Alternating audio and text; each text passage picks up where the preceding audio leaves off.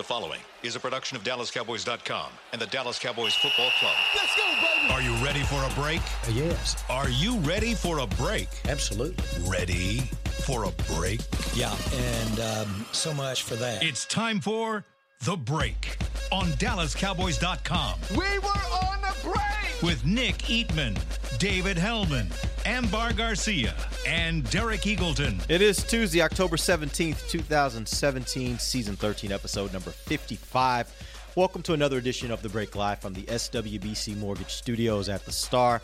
And uh, there's a lot for us to get into today. It's been a little while since we've been on the air. We had a nice little bye week uh, there, a couple days to just kind of kick back. Don't look like that, Dave. You had a couple days to kind of kick back. And, I, just, I I was on the air yesterday and Thursday, I think. yeah, but Friday, Saturday, Sunday, Yeah, you didn't have to do anything. All right? So Just saying. it's a little break, Just saying. relatively speaking. Yeah, you're right. All right. How you doing, Nick? Good. Good. Amber? Good. Nick has his lawyer face on. Because No, I don't to have a lawyer face, and I'm We're not about to talk. This I'm really Zeke not stuff. about to tell you anything. You're not. I talked a little bit about what's going on. I tried to figure some stuff out, but I only had like five minutes, so Uh-huh. it's going to take a lot more than that.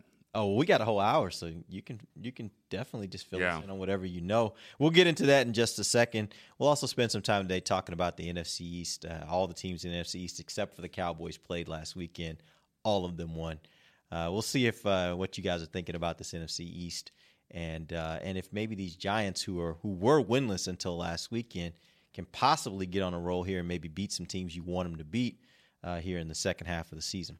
All right, before we start, uh, I mean, uh, let's go ahead and get into it and talk a little bit about this this situation with Ezekiel Elliott. Uh, there's a lot that's still going on as of last Friday. Uh, Nick, you guys jumped on the air and did a, I thought, a really good show for you guys that didn't hear it, uh, talking about the Zeke situation and, and the fact that now the NFL has reinstated. They were allowed by the courts to reinstate the um, the suspension, um, and then as of yesterday, I think uh, there was some uh, filings that happened with Zeke's team. Tell us about, I guess, what's happening right now. What should fans be looking looking at, and what should they be paying attention to with regards to Ezekiel Elliott? Well, I think today they are they're meeting again today in, in New York. They're trying to the NFLPA is trying to get uh, another, uh, I guess, restraining order or a stay for the suspension. They're trying to to uh, which would I think would only last 14 days. Um, because what they're trying to do is get all of the the 12, 12 circuit judges, I I guess, together for this. And while they're doing that, they're hoping to get a stay for this. So so he will continue to to play. It would block the suspension again. Right Until now, they can get all those so they can get them all together. together to Right. be able to hear it. As yeah, and that group. which apparently takes forever to, to, to do that. So the, the NFL uh, PA is hoping to get um, you know while this happens to get a stay so so Zeke can continue to play. And that's that's what I think is going to be ruled on today at, at 1.30. So maybe this afternoon we'll find out if he's going to play in this game. But I mean, there's so many more layers to this, you know, and, and, and we can get into a little bit more about why Zeke's doing that. Dave, you might know more about what's happening this week or today or I know there's a ruling today that's going to determine. I mean, I I was under the impression it it might determine his status. Period. Because if he doesn't get this, there's not a whole lot else he can do. right, right, Right. If it goes against him, Yeah, Right. goes then against he's, him. Then he's kind of waiting until they get those all those judges together, and then they would hear the case. Basically, the the the way I understand it is that today is about getting the stay. Yeah. Until they can get together to actually hear the case and then make a ruling. But the problem is, if you don't get the stay, then who knows how long that's going to take? And all that time, as of as of yet as of Friday, the NFL said he's suspended. Could theoretically serve his whole suspension while he's waiting. While he's waiting, correct. Yeah. Yeah. Which again, if if his goal at the end of the day is to clear his name, then it's kind of irrelevant. If he has to serve the six game suspension and then the court case continues, he still wants to have the court case because he wants to be able to clear his name. Right. But you're right; it could happen that that the courts take so long. If he doesn't have a stay, the courts take so long that he serves a suspension anyway, um, which would seem to be a bit of a travesty, especially if he should win the court case at some point. Yeah, which and uh, I, by no means and I am I an expert on this. I feel like I I'm more and more out of my depth every time this thing takes a turn. But I'm I'm not under the impression that he's got like a favorable chance on this one. I mean, he's refiling in the second district of New York, which has been friendly to the NFL before. That's where the Brady case played out, and it sounds like I I, I go into this expecting him to not get it, and then Not win or not get a stay. not get the stay. I, I don't know what happens with the course. I mean, the case once it's eventually you know heard, but I'm expecting him to not get this stay. Just and that's I mean that's just my intuition and my feeling about it. I don't. I mean, we'll see if I'm right or wrong, but um, I think it it it was an upset or maybe not unforeseen, but a little unexpected that that that injunction got thrown out in New Orleans. I think that was the big thing for Zeke's team that that they wanted to have. I mean, that clearly worked so well in his favor, and now he's kind of behind the eight ball.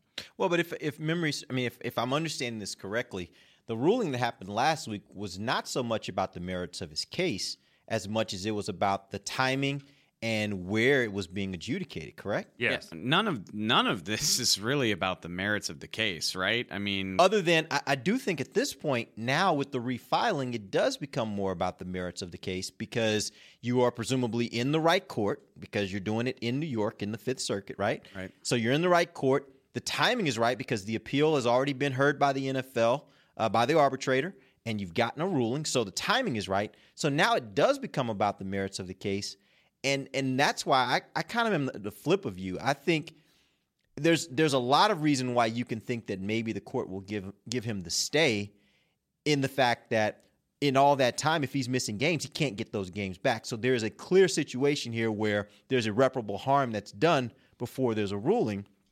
I don't have a lot of faith that in the long term this is going to play out in his favor because like you said this is the same situation. There have been a lot of lot of there have been a few different situations i should say where players have ended up taking their their things to court and rarely I don't think if ever they've won because of the way the CBA is set up for the, the league to have the kind of jurisdiction that they do. and so Nick, so you're telling me even if he gets this, that only buys him two weeks? That's what that's what I was told. Fourteen days would be how long the uh, the restraining order would be, the temporary restraining order. And I assume they could, days. my assumption is that one of two things would happen at that point.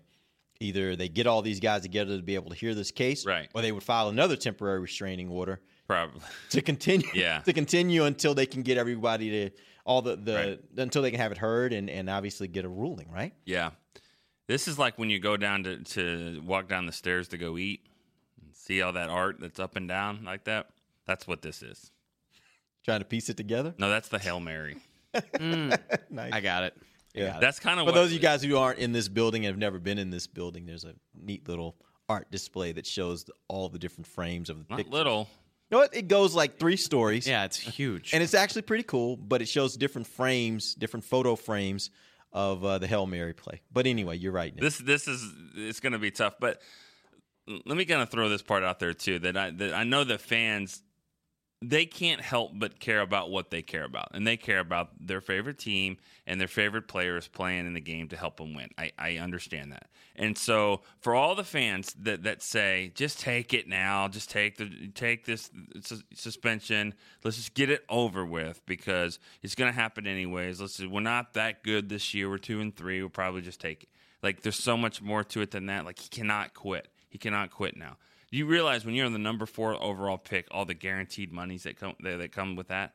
I mean, when you are suspended for this for one game, even if it's just this one game, all of his guaranteed money's out the window.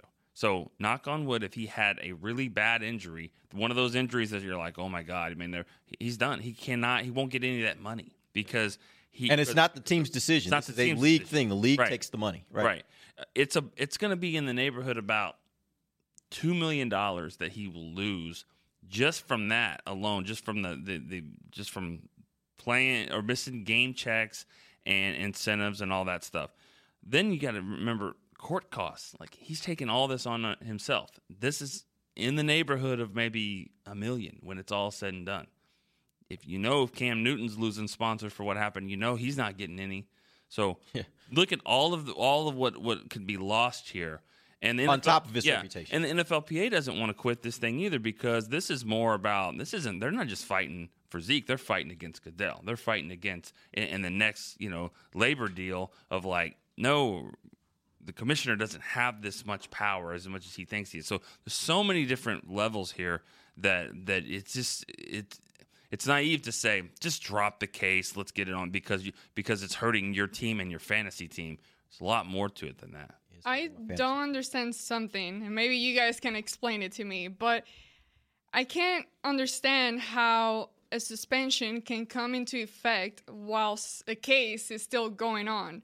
Since that's something, I mean, a suspension is something you can't take back. Just like, let's put you in jail while we finish the investigation. That's something you can't take back. So I don't understand the whole procedure in this whole case. Well, whether you believe it or not, the NFL is arguing the same thing that Zeke is arguing, which is there is irreparable harm by letting him play. So they're arguing while while the league, I mean, while the NFLPA is trying to get this temporary restraining order under the the the thought that if Zeke is forced not to play while the case is still being adjudicated, then there's irreparable harm to him. He can't get those games back. Well, the league is saying the exact same thing. Well, there's irreparable harm to us. I'm not really sure how they. It's pretty I'm, different. I'm, I'm, I'm not sure how they're making that argument. They're probably saying something to the effect of, "Hey, if if if we let him play, then this sets up a bad precedent, and then players will take things to court when that's not a part of the CBA." I, I don't know what their argument is. That's my assumption. That would be their argument. But they are making the argument there's irreparable harm being done to the league if Zeke continues to play in the meantime while this thing's being adjudicated. So it just It just depends on how doesn't the make any judges. sense. Yeah, it just Well- depends on how the judges rule on. On top of that, I think you're you're going a level deeper than you need to. Like for the point of answering your question, the investigation's over as far as the NFL's concerned. They made- investigated it. They made a decision. They think he violated their policy, so they suspended him. He is taking outside means and going above and beyond to try to fight that. But as far as the NFL is concerned, they've already made that decision. And I get that. I'm just even then, you know, they they made their decision, but the whole thing is still going on. So if you're taking that to another court, it's like, okay, let's just keep it in hold on hold and until we figure out But if- exactly what to do. if I'm the NFL, and again, I'm not saying what they did was right or whatever, but I'm saying we made our ruling, and we we want you. You're going to serve that suspension while this gets sorted out, and whether or not whatever comes of this, we have decided that you're suspended. Right, and that's the league's perspective. I think what, Right. what Amber's saying, I guess the way I took it was the courts are now the ones that are left to decide should this be on hold until we finish making a ruling, Well- or should it not be? And that's, I guess, what they're going to argue today. and I'm going to court. say we're going to Yeah. figure see that how out. we'll see see how they fall on this. It's going to be interesting either way. Um, let's talk about the contingencies here for the Cowboys. Um, let's assume for a second that that Zeke does not get the stay, um, and he is forced to miss game, at least miss this weekend's game. What are the Cowboys going to do at the running back position? We've seen Alfred Morris be the guy that's been the number two, and we've seen Darren McFadden inactive. There's a thought that maybe Darren McFadden, they're doing that because they want to keep him fresh to make him now jump into that starting spot if this were to happen. Where do you guys believe this thing is going to fall as far as playing time for the running backs? Well, I, whatever it is, it's going to be a little bit more of a of a, a split, uh, you know, split carries than what we've seen. I mean, we've seen ninety five percent to Zeke and you know maybe five percent to to Morris. I don't think it'll be like that. It'll probably be in the 60-40 range. I, I don't. Favoring who? I, if I had to guess, I would say Morris. I guess because they like him more, but I don't. I don't know. I mean, I. I I would imagine that it, it, whatever it is, I mean, they're going to play. I, I would probably go with Morris because I think McFadden would be your better third down back if you wanted to go that route. But Yeah, I have a hard time believing they're going to vault a guy into the Lions' share of the carries after sitting on the bench for a month and a half. Although I will say practicing though, right? No, sure, but I mean, you know, just Alfred Morris has been in the swing of the season. He's been getting carries during the games. I, I Had a big run. I would imagine longest run of the year. Yeah. I would imagine he if yeah, I think Nick's right. Some you know, committee 60 60 35 Yeah. with 5% left over for Rod Smith probably So you like guys that. are saying that by chance somebody that you know owns Zeke Elliott in their fantasy league, that Morris might be the guy you'd want to pick up to replace him. already honestly been picked up. I was going to say I picked him up on Friday, but Yeah. I was scared. Like, really? Yeah, I did. What like who? What kind of bums Hor- are you? I have a horrible running back. group. no, but what kind of bums are in your league that nobody thought to pick him up? Like Right. my They all- but Darren McFadden friends, was picked up in every other league. I mean, my in friends all the have leagues been I'm in. texting me since September. Like, which of these guys should I have on? and my nobody bench? knew. That's I- the problem. I've had Morris on my bench since week one for whatever that's worth. But All right. I'm just saying. So for you, Sounds like you got so some for you bums when, in when, fantasy league. When Darren McFadden was sitting on the bench when he was inactive, to you that signaled he Morris is the guy in the event that, I- that Zeke well, has to sit. I- think you know, and yeah, I'm gonna have to go on a fantasy show later this week where they're gonna ask me this question. I'm gonna say there isn't a good answer. I'm sorry. There, it's not, and there's no way any of these guys are gonna get 95 percent of the carries. I don't believe that. Yeah. And if Jason Garrett came up to me today and said. Our decision to sit Darren McFadden for the last six weeks has nothing to do with Zeke's situation. I wouldn't believe him. No. he could tell me that, and I just say you're full of crap. I don't believe it. But one of those guys was going to have to be inactive, though, right? They weren't going to have both, But- Alfred Morris but and Darren the- McFadden active. the conscientious decision to go with one repeatedly week after week after favoring the other one all through training camp i just i don't buy it and again you can tell me i'm wrong and i'll just stick to my opinion what, 'cause what are you saying? just makes what are you saying sense. again? You're saying that, that they sat McFadden. i think the the the con the what the continuous decision to sit him every week and and just constantly go with morris so you thought they should have rotated between who was active and I. I, I think it was close enough that the fact that it was always McFadden all six weeks tells me that they're like, we'd rather just have this guy definitely be ready if we. Unless, of course, they were trying to tell him he wasn't as good as Morris. Like if if Morris was better to them in the preseason and in training camp, and they wanted to make sure McFadden knew that, Nothing there was they- a way to there- nothing- the way to do that is to sit him down. Nothing they did during preseason or training camp insinuated that they thought Morris was better. McFadden got the McFadden started. McFadden game. started. McFadden got more work Right, more and- often than not in all and if games. and if they felt like and if they felt like in that situation he wasn't taking advantage of it and he wasn't showing them enough, then McFadden was on their rest cycle. Like they were like, we're going to give him this Right. day off because he's a veteran. He needs it. understood. But if in I get- all that time in preseason You're offering. they a- didn't feel like he was he was playing better than Morris, you're offering a strong counter argument, and Jason Garrett could offer the same thing, and I would say that's cool. I don't believe you. Straight up. That's, no matter what you say, I don't believe. I don't believe and that's okay. I, yeah, I mean, I if I can be wrong if I want to be wrong. I just it just makes too much sense with what's facing them right now, where they're like, well, it's really good that we decided to keep our most injury prone running back on the shelf because now we got him. Yeah. I just and and if they didn't do it on purpose, then it's a very good unintended consequence. Put it that way. I don't know if they ever really intended that Zeke or really thought that Zeke was going to be out. I mean, who knows? But, But you, when you have this surplus of running backs, it makes a hell of a lot of sense to try to protect them as much as you can when you don't know how much you can count on your starter. yep. So, but If yeah, that's the mentality, I mean, this is not even close to being the same. But why not make Cooper Rush active instead? Because If that's the same kind of mentality. because you're only ever one play away from needing your backup quarterback. I mean, and eh, whatever for whatever reason they trust Kellen Moore to do that more than they trust Cooper Rush. But if Zeke had gotten hurt in any of these games, you've still got two capable guys behind him. So I don't think that's the same thing. So let me Either ask, way, it sounds like they feel pretty good with the options they have right now, according to Stephen Jones. So- I mean that yeah, it's it's not as exciting as Ezekiel Elliott or if you had drafted a guy, but you know, it hasn't made sense why they've had all these running backs for the last 6 months, but now it does. Yeah, we're going to take our break. When we come back, I actually want you guys to answer that question for me. Looking at what the Cowboys have over the next six games, how confident are you the Cowboys can still make this offense move with these backup running backs if Zeke's going to be out uh, for all of those games? We'll do that when we come right back. This is DallasCowboys.com radio. We, the entertainment-loving people, want a smartphone built for us. With AT&T and DirecTV, you can get the Samsung Galaxy S8 with an Infinity Edge-to-Edge screen that's perfect for entertainment. We want exactly what you just said. Buy a Samsung Galaxy S8 and get one free after bill credits when you buy both on AT&T Next and have DirecTV. Visit your local AT&T store today. Buy each for $750 on installment agreement with eligible service. New line is free up to $750 in credits over 30 months. Credits start in two to three bills if service canceled, vice balance due. Taxes, fees, and restrictions apply. Limited time offer. See store for details. Star Sports Tours is the only official fan travel partner of the Dallas Cowboys, offering exclusive game weekend travel packages with sideline access and photo ops with current players, alumni, and cheerleaders. Cheerleaders. That's not all, though. You'll get to talk X's and O's with Senior Director of Player Personnel Will McClay and, of course, with yours truly, me, Bryan Broaddus. You can trust the official fan travel partner of the Dallas Cowboys, and with us, you'll travel like a pro. Visit cowboystravel.com to book your travel package today.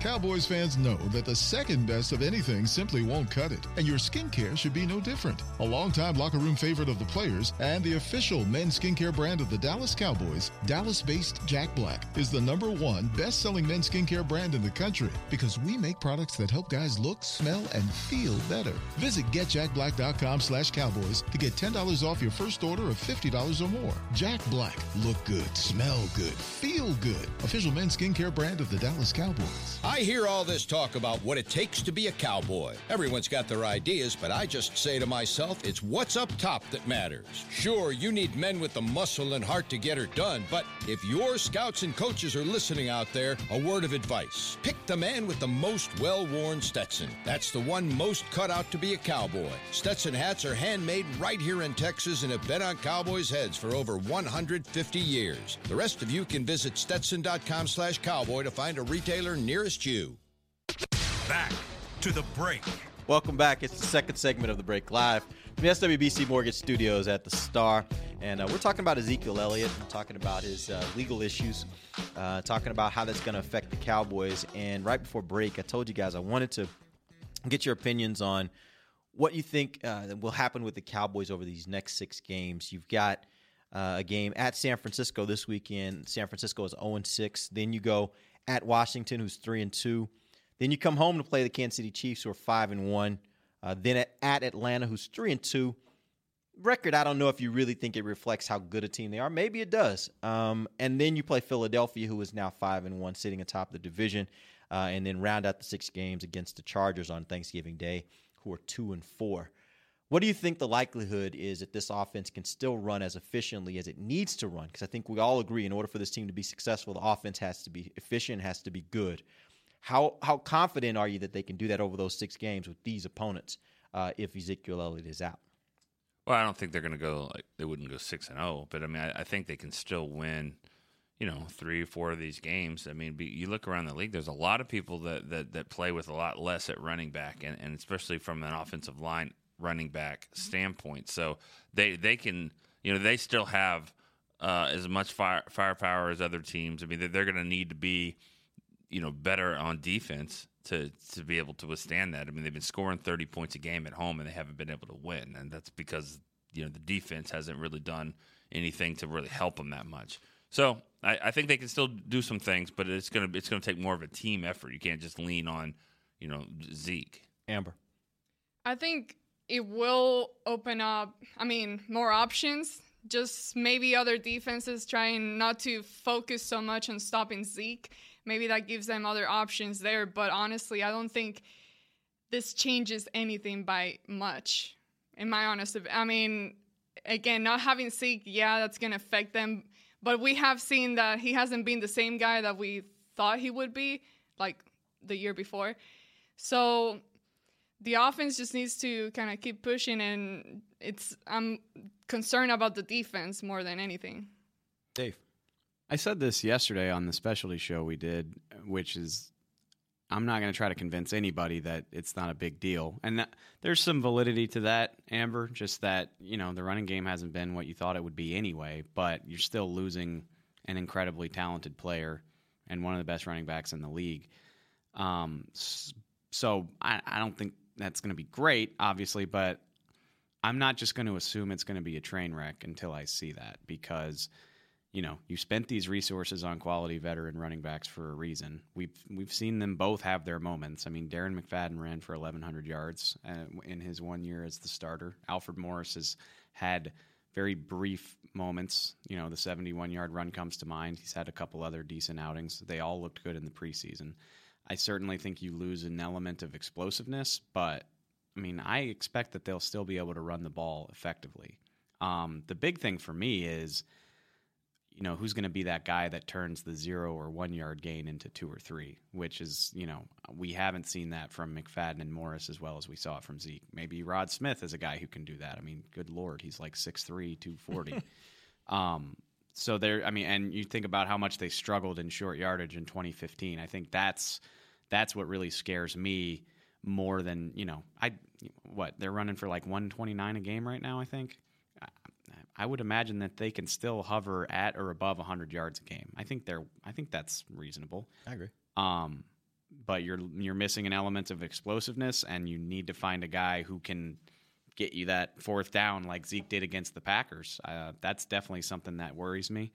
But but I think in the long run, I don't think I'm not ready to call this a train wreck. Let me ask you this question. I, I look at this offense, and to me, uh, I know a lot of people have been focusing a lot on what the running game has not been. I think Zeke has run really hard, and I think the uh, the offensive line at times has not been able to give him any holes. But you're right; he takes that one yard gain, he turns it into three yards, and people don't see that as a great run, but it's a great run.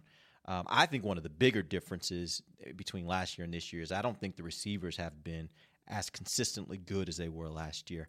And I think if Ezekiel Elliott is out of the game uh, for six weeks, I think it now becomes important for this quarterback and for these wide receivers uh, to be more consistent. I think you've had in big moments, you've had guys dropping balls. Um, they just haven't seemed to have that same kind. Last year, it seemed like at moments they were actually making plays. When they were needed, the receivers were actually making plays.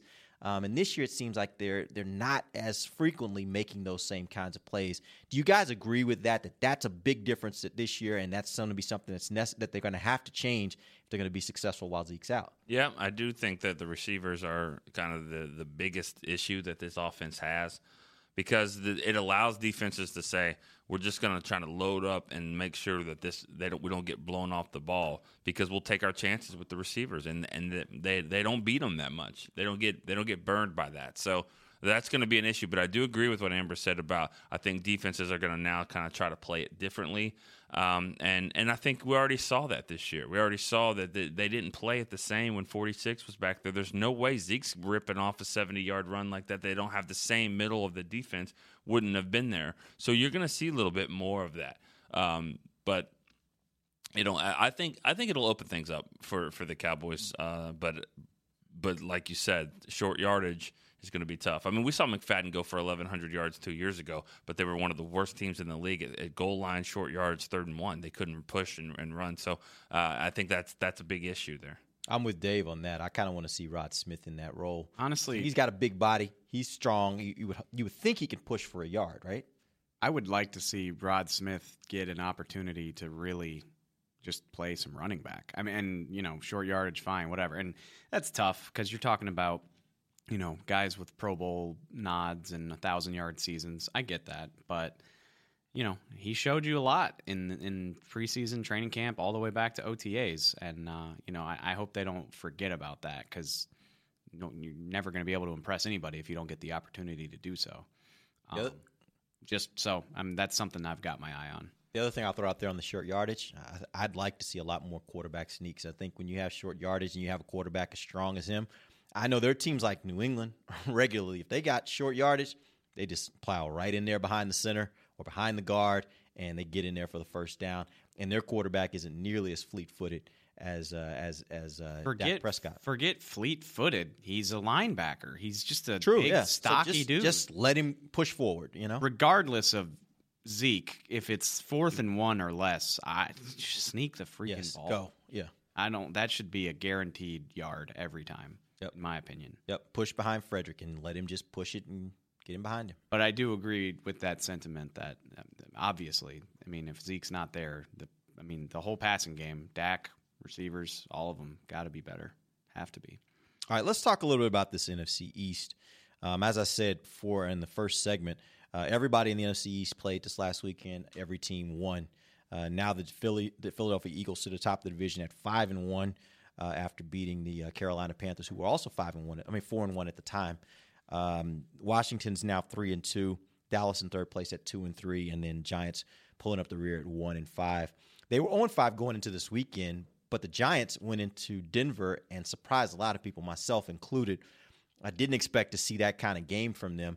Do you think that was just an aberration? Obviously, there were some things that they did that were different, like uh, they had a new guy plant calling plays. They had a bunch of new guys out there at wide at the wide receiver position that that teams didn't know. Do you think that those kinds of differences were the reason why they were able to win because Denver, you know, they weren't they hadn't seen it on film. They they had, weren't able to prepare for it in the same way. And that, do you think that's something that continue, or do you think it was just an aberration that'll be one week and the Giants will go back to being a bad team? You know, they they didn't even they didn't score a whole lot of points. I mean, they didn't even score as many points as the Cowboys did up there. So they, they won with the defense. They scored with the defense. I mean, I believe the Giants scored 16 points on offense. So uh, the the defense was the reason there. The Cowboys d- don't have that kind of defense, and, and a lot of teams don't. I mean, the Giants have it when they when they're playing, they're getting after the quarterback, and their their their their um, secondary guys are playing really well and going after the ball. They're really tough to beat, and and we saw that there. And so it allowed the Giants to kind of ha- you know play with the lead and and and give Eli credit as much as people don't want to do that. You know, I mean, I think right off the top of the show, Cris Collinsworth said they still have Eli Manning, a two-time Super Bowl winning quarterback, and even though these receivers you've never heard of unless they were in the Cowboys camp last year, Ed Eagan, no one had heard of these guys. So he, I, I Ed Eagan from New Orleans, Louisiana, for whatever that's worth. That's right. Sorry. Where do you go to college? Uh, Northwestern State. Got it. Natchitoches, Louisiana. It's not Midwestern State. It's Northwestern State. No, yeah. I'll get it confused. Good job for the Giants. They've won l- less win than the Cowboys, so it's not like you know they're way back there. Two. I didn't even think about that. You're right. Just one oh wow. Well, one and a half if you can if Yeah. you consider that they've already beat them. That sets me up for some two things that really annoyed me this weekend. One, i I mean that that you're right. They're they have one fewer win than the Cowboys, but like everybody's everybody it seemed like was freaking out, and it's not good when the whole division wins while you're not playing. I know that, but everybody's like Doesn't feel good. Every, but it doesn't feel good. But does it matter mathematically? Everybody's like, they're all, they've got one more game ahead. It I'm doesn't. like, doesn't work that way. They just, they, they took a week off. Everybody else hasn't taken their week off yet. That's all that means. The Redskins have only played what? They're three and two now. So they took their bye. The the Eagles a- haven't taken their bye. They're not two games up, up on you more so. They just haven't taken their bye. But the part that the part that I think for a fan that probably bummed you out this last weekend was at least two of those games you felt like there was a legitimate chance that the teams in the division were going to take a loss. Yeah. You thought that Philly going to play Carolina at Carolina, who was just had the exact same record they did. very nice win There was for a them. good yeah, it was a good chance they take a loss there. You were absolutely certain. I don't know anybody that wasn't certain that the Giants were going to go to Denver and take a loss there, and they get a win. So that's the part that was probably more more uh, just surprising for for all these for the And fans that were watching. The. Giants win is a good thing for the Cowboys, regardless what people think. It is a good thing. They're going to play the Eagles again. They're going to play the Redskins. They're going to play some teams. They're going to be competitive. They're going to stay in this thing. And, and that game up in the Meadowlands in December is not going to be easy. It never it never was going to be. Right. And another beautiful segue for me to rant. Thank you. because I'm sick of people acting like this is college football. Like, remember Dan Hawkins at Colorado ranting, like, it's the Big 12. It's the NFL. This is professional football. And no, I did not expect the Giants to go to Denver and beat the Broncos. But everybody's like, how did how did we lose to this awful Denver team? The Giants are beating them. The Giants lost to the Bucs by three, the Chargers by two, the Eagles by three on a last second sixty one yard field goal. Like it's not like they've just been getting their doors blown off. Yeah, but- the only team that has blown the doors off the Giants is the Cowboys. That's the only one. It is professional football. You spend a week telling a team that they suck, and they Yes. usually respond that way. Uh, and also, not only is everybody incredibly good just on an individual level in the NFL, every team also has a ridiculously glaring weakness because the salary cap designs the league that way. So you're you're one bad game away from looking like that. And Trevor Siemian looked amazing against the Cowboys. He looked like crap against the Giants. The Gi- uh, the Broncos liked their kicker enough to sign him to an extension the week they the we went up there. He had he, a been horrible, horrible night. since, yeah. He's been awful. Yeah. And that's just the nature of the NFL. Like, if it's college football where you clearly have your haves and your have nots, I get it. I understand that hierarchy. But the fact that people are still surprised by these things in the NFL just baffles me. Yeah, I, I think I agree with what you're saying. I, and you're right. Anytime you think you know something for certain in the NFL, it's probably going to go the other way. I get all that. But it was just, this was such a huge thing because it wasn't just the Giants were 0 5. It was the Giants were 0 5 and they lost their top player. Then they lost lost their second wide receiver. Then they lost their fourth wide receiver and kick returner and special teams player. And then their third wide receiver is out for this game and maybe a couple more games. And the offensive line has already been bad, but now it's going to face one of the most dominant pass rushing defenses in the league. All those things set up to say there's no way the Giants go to Denver and get a win and yet it happened, right? That, I guess so. Yes, it was a reason for people to be surprised by that. I'm not saying it's not shocking. Like I said, I'm not. I wasn't out here last week telling you that the Giants were going to beat the Broncos, Right. but for people to just get all up in arms like it reflects like it's this horrible thing. The this Broncos team is actually awful, and the Cowboys couldn't beat them, and the Giants. Yeah, they like crazy stuff happens in the NFL because you know what the guy. The guy that they signed to replace Odell Beckham, I don't even know who he is. He's still good enough to be on an NFL roster. That still means something. He's not Odell Beckham. But you know, does, does am I crazy? Like, am I crazy for for thinking that people are crazy for thinking that's crazy? That's I went like three deep right there. I just don't understand why with the I'm Giants. confused. Why does that even matter to the Cowboys? like what the Giant like what does that mean? That that they won the game. I mean, because it puts them one game closer to catching the Cowboys, especially if the Cowboys, you know, don't handle their business. Well, Nick, Nick, you know why it matters. It matters because fans just don't want to see teams in the division win. That's why it matters. Oh, Whether it but- matters to the Cowboys, and I mean, at the end of the day, it's just they don't want to see the Giants ever win. They don't want to see the Eagles ever win unless they're playing each other, and you want the team with the worst record to win, right? And that's that's, the, only thing that matters. the point is that that they the Giants are not going to give up, and so they're going to play, and they're going to play some teams here, and they're going to beat some teams, and, and it's gonna it's gonna start evening out because the Eagles are the Eagles. That franchise is that's if that franchise is still sitting up there, they're still gonna they're gonna come down to earth, and they're gonna be the Eagles like That they've is- always been. I don't know if I'm. with you on I that, Nick. despise that rationale. I don't Like- care. like- I mean, I don't. ca- I mean, when have they ever won? I mean, uh, th- they're hot right now. They're playing well. Their defense. when is did the very Cubs ever win? Okay, For not for a hundred years, and then they did. I mean, that's not a good that that's not a good rationale. Like what past results are not an indicator of future results. And they're not even the same guys. Like, I mean, they, they're led by a quarterback now. Like, they haven't had a good quarterback since McNabb left. So they got a good quarterback. Okay. They really do. He's playing well. I, I I just think that that in this league, I mean, you just said it yourself that the Giants like barely, um, I mean, lost to the Eagles. They needed a 61 yard field goal to win. Yeah. So it's not like the Eagles are just running over everybody. Oh no, and They they they won that game the other day from two tipped inter- interceptions inside the 20 yard line, and they were able to score from there. I mean, it's not like they were up and down the field and mauled the. the But no, I think that's the they point, are though. playing well. But I think that's the point there. Is they're just as good as you say their offense is, their defense is playing Right. Really, really well. Right, So but when you play with fire like that, you are going to get burned, and they will. They'll start losing. I guarantee you, they will lose two in a row at some point, and maybe even three in a row this year. They will. They, they're just the way it's worked. You, they haven't been playing that impressively to just keep running the table. It doesn't work like that. You'll they'll come back and they'll lose. I'm not saying they won't win the division or make the playoffs. I'm just saying that this isn't like 14 and 2, 13 and 3 football team. They're going to probably go 10 and 6. I think the same thing could have been said about the Cowboys at this point last year. People were like, at some point, they're going to be the Cowboys. They're going to lose two, And they three. were in the playoffs. But in the playoffs, though. But I think during the regular season, they were a 13 and 3 team. And I'm saying this Eagles team is showing signs that they're a good team. Their defense is good. Their offense is good.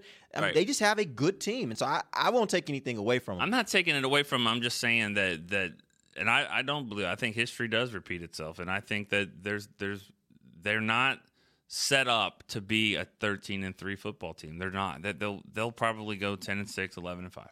I don't I don't agree with Nick's rationale as I already said, but at the end of the day, I I agree with what he's saying because I was talking about this on Twitter the other night. If you look around the NFC, in light of Aaron Rodgers' injury, there isn't a team out there that I'm just like, well, yeah, like I agree with that. They're going to have the one seed locked up by Christmas, you know? Like I don't think it's going to be that way. I would be surprised if there's a 13 or 14 win team in the NFC this year just based on what we've seen through the first 6 weeks. There's no team and- that's dominant right now. That's my point. Yeah, there's no team that's dominant. And if there is a 13 win, team, whoever it is, if they get hot and like the Cowboys did, and then last year they just kind of keep winning, keep winning these close games. Uh, let's say it is Philadelphia or somebody. Nobody in the in the playoffs is going to be afraid of them going to Philly and, and winning or going anywhere. Whoever the, the top team is, N- no one's no one's afraid of anybody. because they don't have a guy like Aaron Rodgers, right? Right. That- Yeah. I mean, that's that's why you get afraid of playing a team is because there's that one player that you're like, I just don't have an answer for this guy. No doubt. And with Aaron Rodgers out, I don't know if there's a team in the NFC where you got that one player you're like, I don't have an answer for. Why? It's I, Maybe the Falcons. it's a it's a bummer. yeah, you're gonna say that. What? I thought you were. Did you say uh, the Falcons? I mean, maybe the Falcons, but You feel like that about about uh, their guy Ryan? Well, I mean, I'm just saying if you had to go up and play them, like I'm talking about in the playoffs, you have to go up there and play them. That that's that would be that would be a challenge. That's probably the scariest thing in the NFC right now. Is what you say? yeah, just because they'll they'll get back on track and they'll get going. I mean, they're getting beat by AFC teams at home right now, so By no means am I trying to close the book on the Cowboys season, unlike Bryan Broaddus, who I argued with But incessantly. he said it's over. Oh, said we might as well start man, the draft show every if, week now. If if you'd been on this show with Bryan and Nate yesterday, you would have thought the Cowboys were two and ten. Like it was unbelievable. Those two guys take it personal though. so But uh, you can see that. by no means am I closing the book on their season, but when you think about that, it is disappointing that they haven't been better to this point. And and I'm I love Aaron Rodgers. I love watching him play. I don't want him to be hurt, but this is a huge opportunity for somebody to take advantage of if he's a done for the year. And right now, the Cowboys don't look like they're in a great position to do that. So hopefully, But I thought you just said that you don't think it's a huge. It, it's not necessarily you're not ready to write this team off as a running back, right? No, but they have not looked like a team so far that is capable of Because of other things, not just the running back. I everything. Yes, I They're- got you. Zeke's not playing like Zeke. The offensive line hasn't been good. The defense is terrible. Like this, this doesn't look like a playoff team right now. I'm not saying they they still can be. You get better as the season goes along, but you can't sit here at two and three after five games and say that this team looks like they're capable of contending. All right, we're going to go ahead and take our final break. When we come back, we're going to get some phone calls. You guys give us a call. The number is 214 872 2102. Again, 214 872 2102. Or hit us on Twitter at Cowboys Break. This is The Break.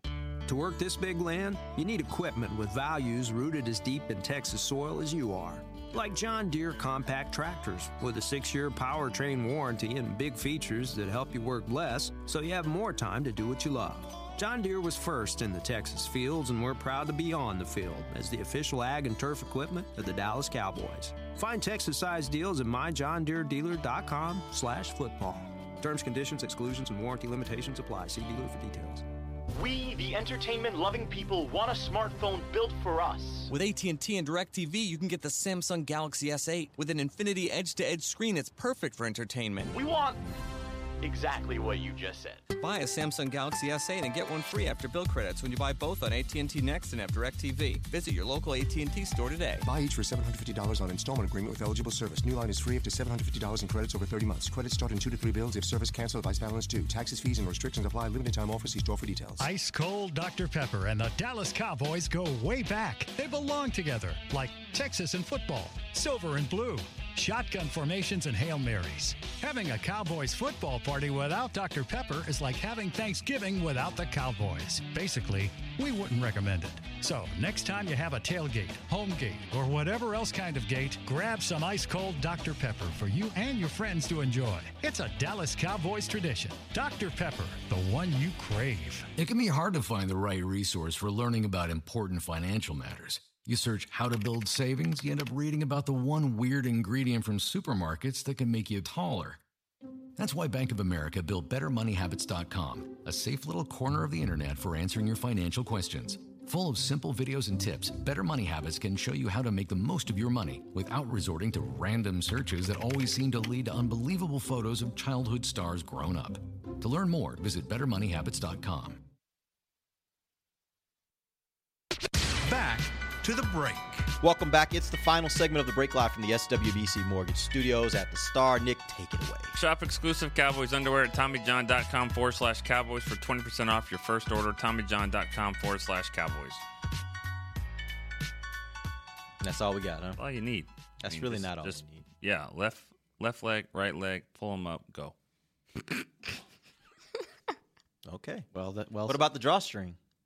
Uh, mine don't have a drawstring. Don't? No. Really? I know yours don't either.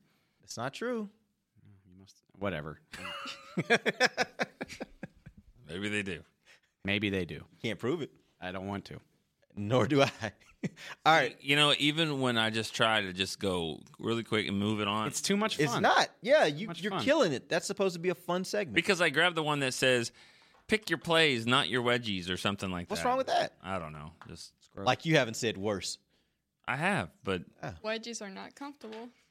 True story, Amber. You don't want those. Just saying. She's not wrong. She's not wrong. not wrong at all. Tommy Johns doesn't give you wedgies, right? Damn right. I don't know about it, but you guys should. You're right about that, Amber. You're very right. All right, we're gonna get into some phone calls.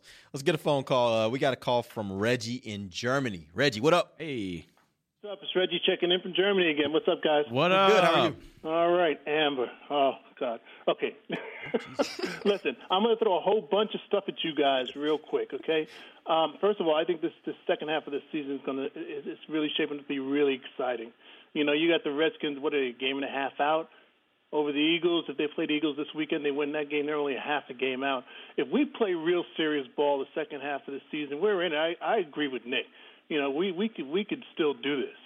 Um, and and the Giants are going to play some ball. They're going to close the gap on some things here. And as I see the Eagles' schedule, they they got the Broncos still, they got the Seahawks, they got the Rams, they got the Raiders. Those are some some tough ball games, and so we can still do this if we if we play some ball. Um, you know, maybe if we think about NaVorro Bowman coming in, I don't know if we, you know, if you guys thought about that, um, picking him up, um, maybe that'll be some help at the linebacker spot. Um, my real belief is that we need to get La'el Collins back at guard at some point in time. Maybe not this season. I don't. I don't know if it's going to happen this season, but maybe next year. I mean, he's a beast at guard. You know, he's he's doing okay at, at, at tackle because he's just a quality player, but I think we need him at guard. Um, and those are the thoughts that I have right now. Um, I just wanted to throw all that out at you guys. God bless. And um, one last thing, you know, I, I, I'm I I know it's off topic, but I'm really worried about what what's going on in the locker room in the context of what Jerry kind of threw out there and, and threw a grenade in the locker room with his comments. I don't know what what we're doing there. I don't know if you guys have any comments to say about that, if you even want to touch that. Um, but that's my comment. Okay, I'm out. Bye. All right. Thanks. for the call. Um, there were a couple things he said there that I don't think have a likelihood of happening. Obviously, the NaVorro Bowman thing is He not going to happen. He, he is is signed to the Oakland Raiders, uh, which makes a whole lot of sense. Uh, to be honest with you, I kind of think this is one of those situations where you kind of accept uh, an offer from another team to come visit so that you can go to the Raiders and say, hey, if we leave here without a deal, we're heading somewhere else, and they may give us a deal, and that just kind of gives them more impetus to get a deal done before you leave the building. It makes sense for him. He stay, he keeps his family in the same area, and you know we're off and running, right? I don't think he was going to sign with the Cowboys. I don't either. I think that was again. I think it was it was a an option for him to be able to make the Raiders want to do a deal quicker, right? Uh, but that being said, also the La'el Collins thing. I mean, at this point, that's water under the bridge. That's not going to change. I don't even think it's going to change in the future. I think they are they are committed to the fact that he is going to be their right tackle. You guys agree with that? When was he a beast at guard? Because he pulled and, and, and knocked a safety for the for the Seahawks or linebacker. I mean, he can still do that at tackle. I mean, when was he really beastly at guard? Because they were one of the worst teams in the league in short yardage situations. They were considerably better when Leary got there. Of course, Zeke got there too. So that you know, he hasn't blocked at guard behind with Zeke. I understand that, but I just don't remember him being a beast at guard. I think he his body type and his quick feet. I think he is a better tackle. He'll get better there. Uh, you know, remember Doug Free played ten years. He didn't play for the first three years of his career. You you have to. It takes some time. He's learning on the run. He'll be fine at tackle. I don't think he's going to be. I don't think he would be, even be better at guard. You know, we talk about expectations a lot on this show. If the Cowboys would have gotten La'el Collins with a first round pick, they did not because he dro- dropped, obviously, and they ended up getting him as a free agent.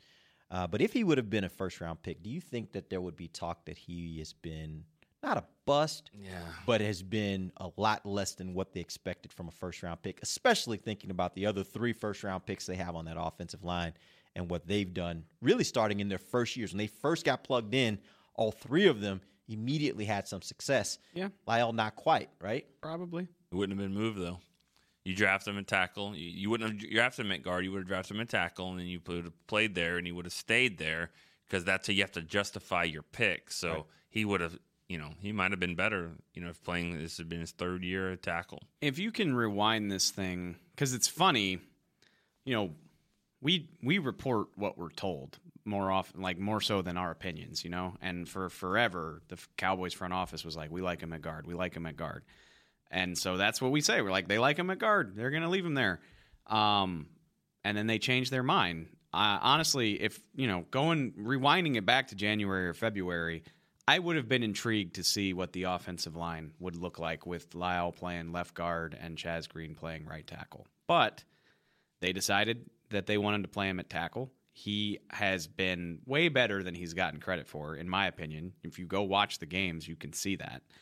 Um, and, you know, as much as I don't like to admit it, the concerns about Chaz Green's durability have been uh, confirmed. Again, I guess is the word I'm looking for. So, uh, as having said that, having said that, I would have liked to have seen that. I don't have a problem with the decision at all, and I think he's been better than he's gotten credit for, and I think he will continue to get better, and that will be a good thing in the long run. People are just very impatient. Don't you think they were also scared off? I mean, it's being it's kind of bared out to be true, but they were scared of of maybe placing him at guard and putting Chaz Green at tackle because of the fact that they were afraid of his durability. That's what I'm didn't really have any other options? I think if, if Chaz go down to tackle, you don't have a lot of other options. He goes down to guard, you got a few options. All of the factors, the Cowboys have been justified at, at many turns in that decision because, like, La'el has played pretty well, in my opinion, and Chaz Green has had problems staying on the field.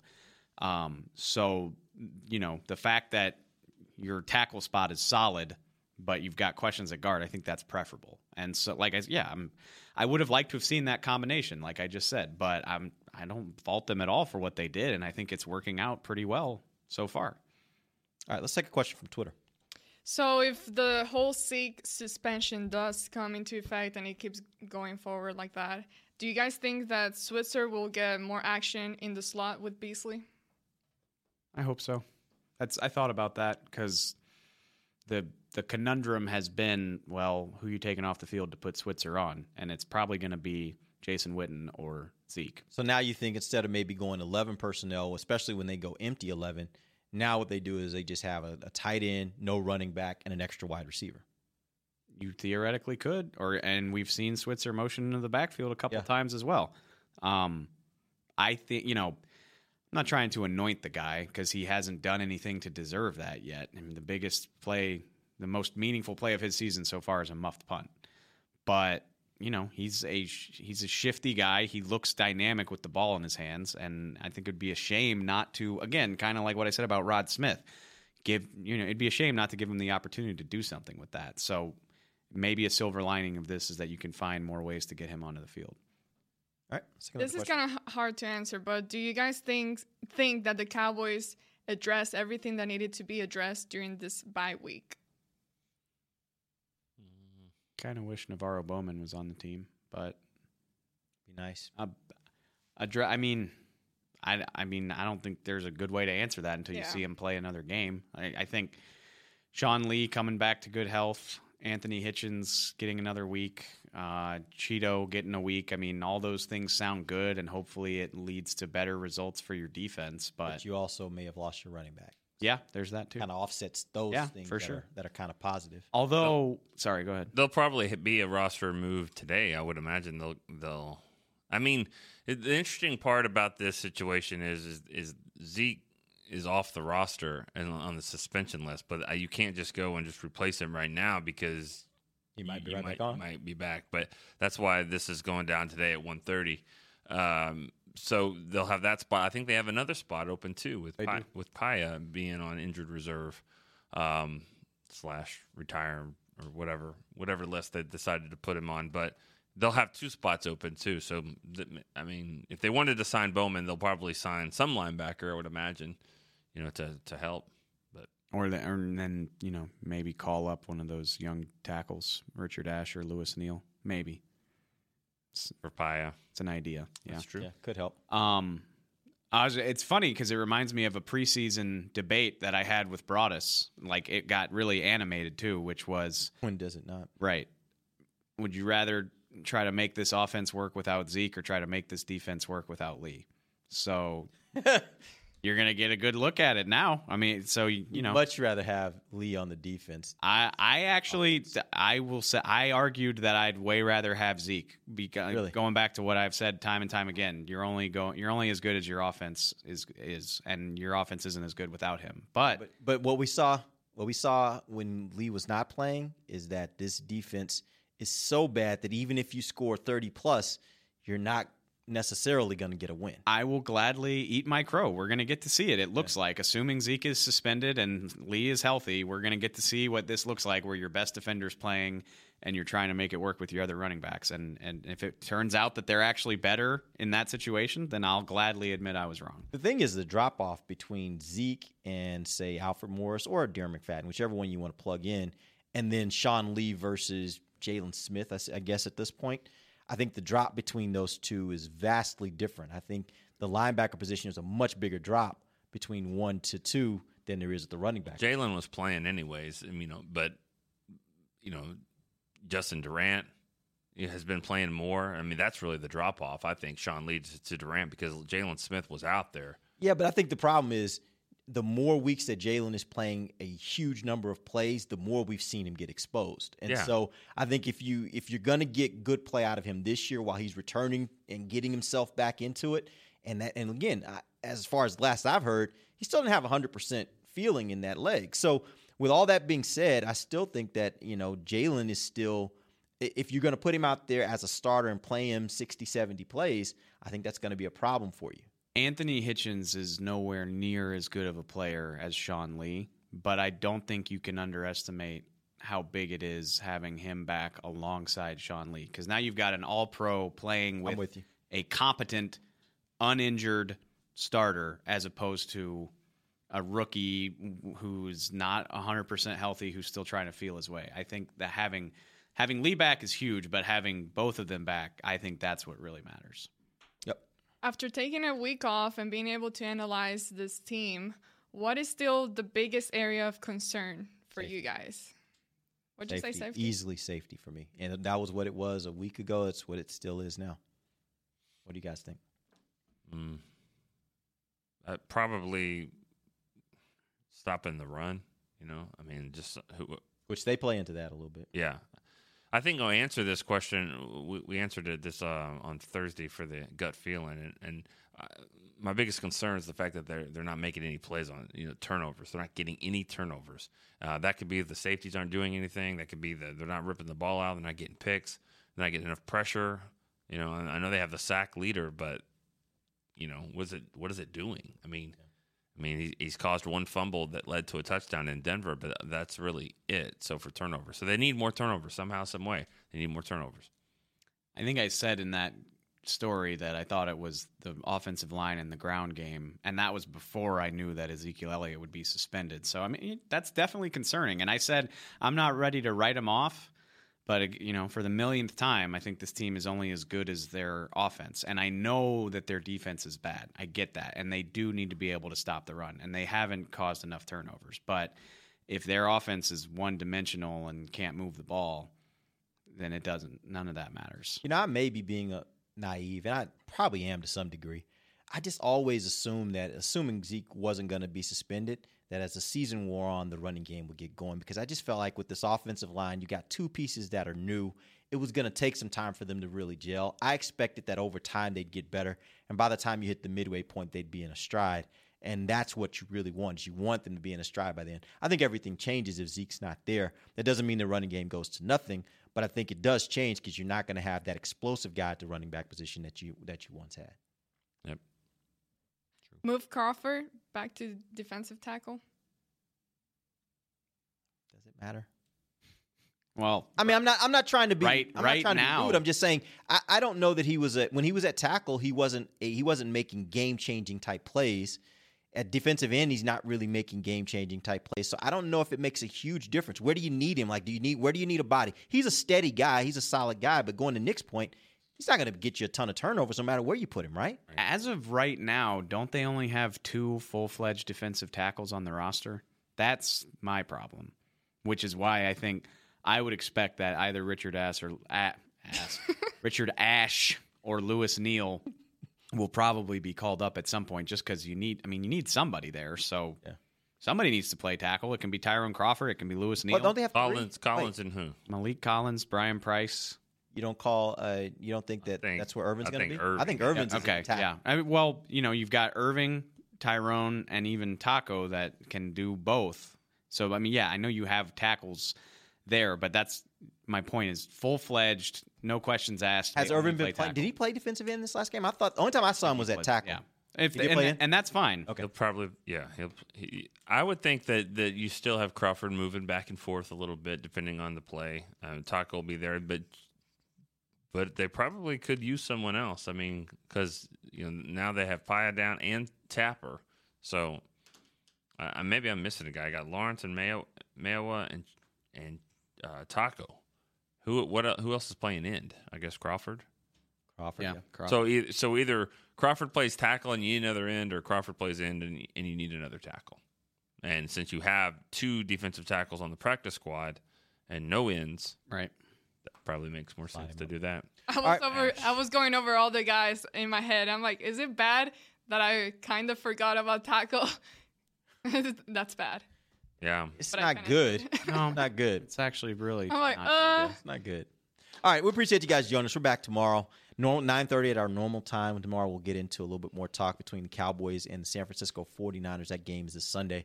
Uh, until then, for Nick Eatman, Dave Helman, Amber Garcia, I'm Derek Eagleton. This has been The Break live on DallasCowboys.com radio. Taco. This has been a production of DallasCowboys.com and the Dallas Cowboys Football Club.